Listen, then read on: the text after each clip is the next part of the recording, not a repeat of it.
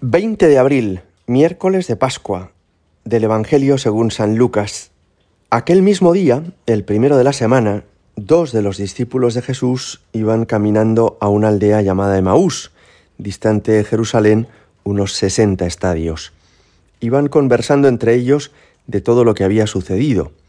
Mientras conversaban y discutían, Jesús en persona se acercó y se puso a caminar con ellos pero sus ojos no eran capaces de reconocerlo. Él les dijo, ¿Qué conversación es esa que traéis mientras vais de camino? Ellos se detuvieron con aire entristecido, y uno de ellos, que se llamaba Cleofás, le respondió, ¿Eres tú el único forastero en Jerusalén que no sabes lo que ha pasado allí estos días? Él les dijo, ¿qué? Ellos le contestaron, lo de Jesús el Nazareno, que fue un profeta poderoso en obras y palabras ante Dios y ante todo el pueblo. Cómo lo entregaron los sumos sacerdotes y nuestros jefes para que lo condenaran a muerte y lo crucificaron. Nosotros esperábamos que él iba a liberar a Israel, pero con todo esto ya estamos en el tercer día desde que esto sucedió. Es verdad que algunas mujeres de nuestro grupo nos han sobresaltado, pues habiendo ido muy de mañana al sepulcro y no habiendo encontrado su cuerpo, vinieron diciendo que incluso habían visto una aparición de ángeles que dicen que está vivo. Algunos de los nuestros fueron también al sepulcro y lo encontraron como habían dicho las mujeres, pero a él no lo vieron. Entonces él les dijo, Qué necios y torpes sois para creer lo que dijeron los profetas. ¿No era necesario que el Mesías padeciera esto y entrara así en su gloria?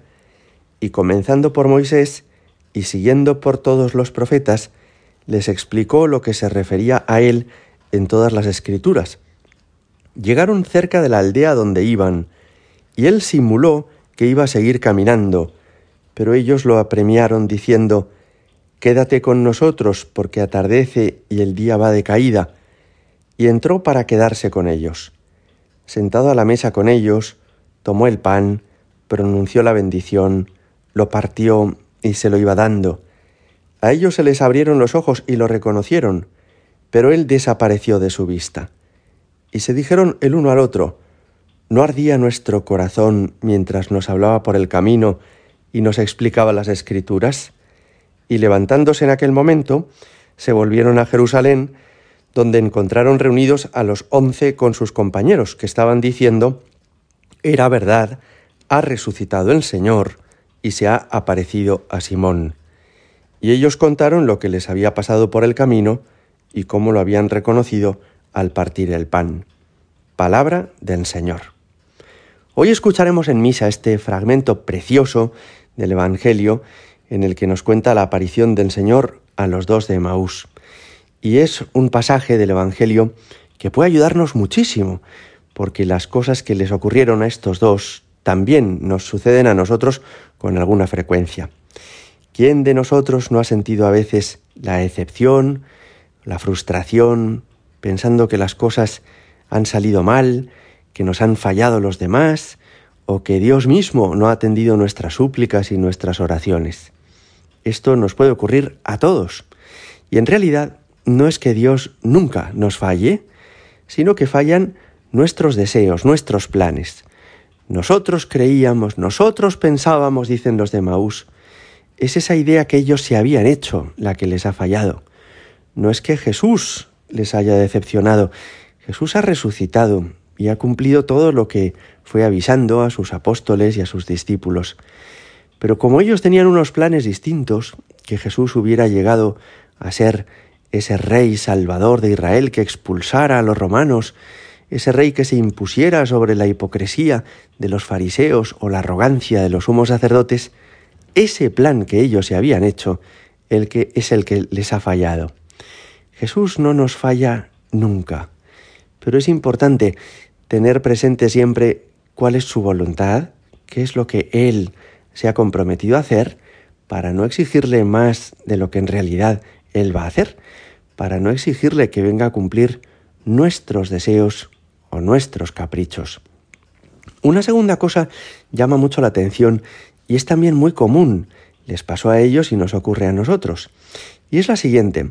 Fijaos, a veces hablamos de que el demonio es el tentador que nos intenta separar de Dios, pero sus tentaciones no solamente consisten en darnos deseos de cosas malas, qué sé yo, de dormir demasiado, o de comer mucho, o de hacer cosas feas.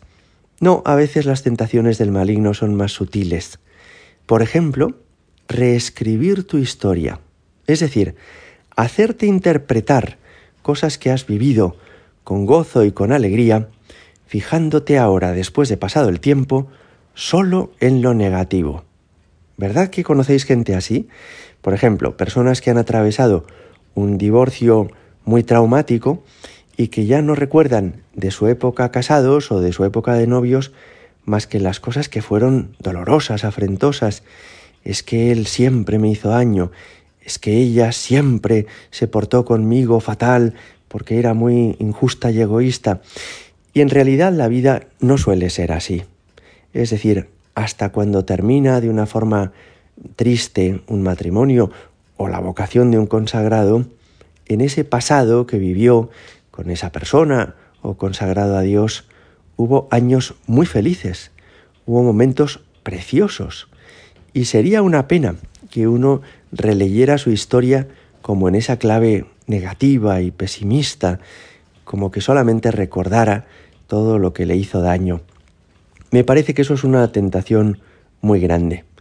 Podemos efectivamente haber fracasado en una empresa o, en, una, o en un proyecto vital, como es un matrimonio, o Dios no lo quiera también en una vida consagrada, pero ojalá que, que el Señor, ¿verdad?, nos conserve la lucidez para entender, bueno, pues que quizá si las cosas no funcionaron también fue culpa nuestra, o también para entender que entre todo lo que vivimos hubo cosas dolorosas pero también hubo cosas preciosas y hubo momentos maravillosos, ¿no?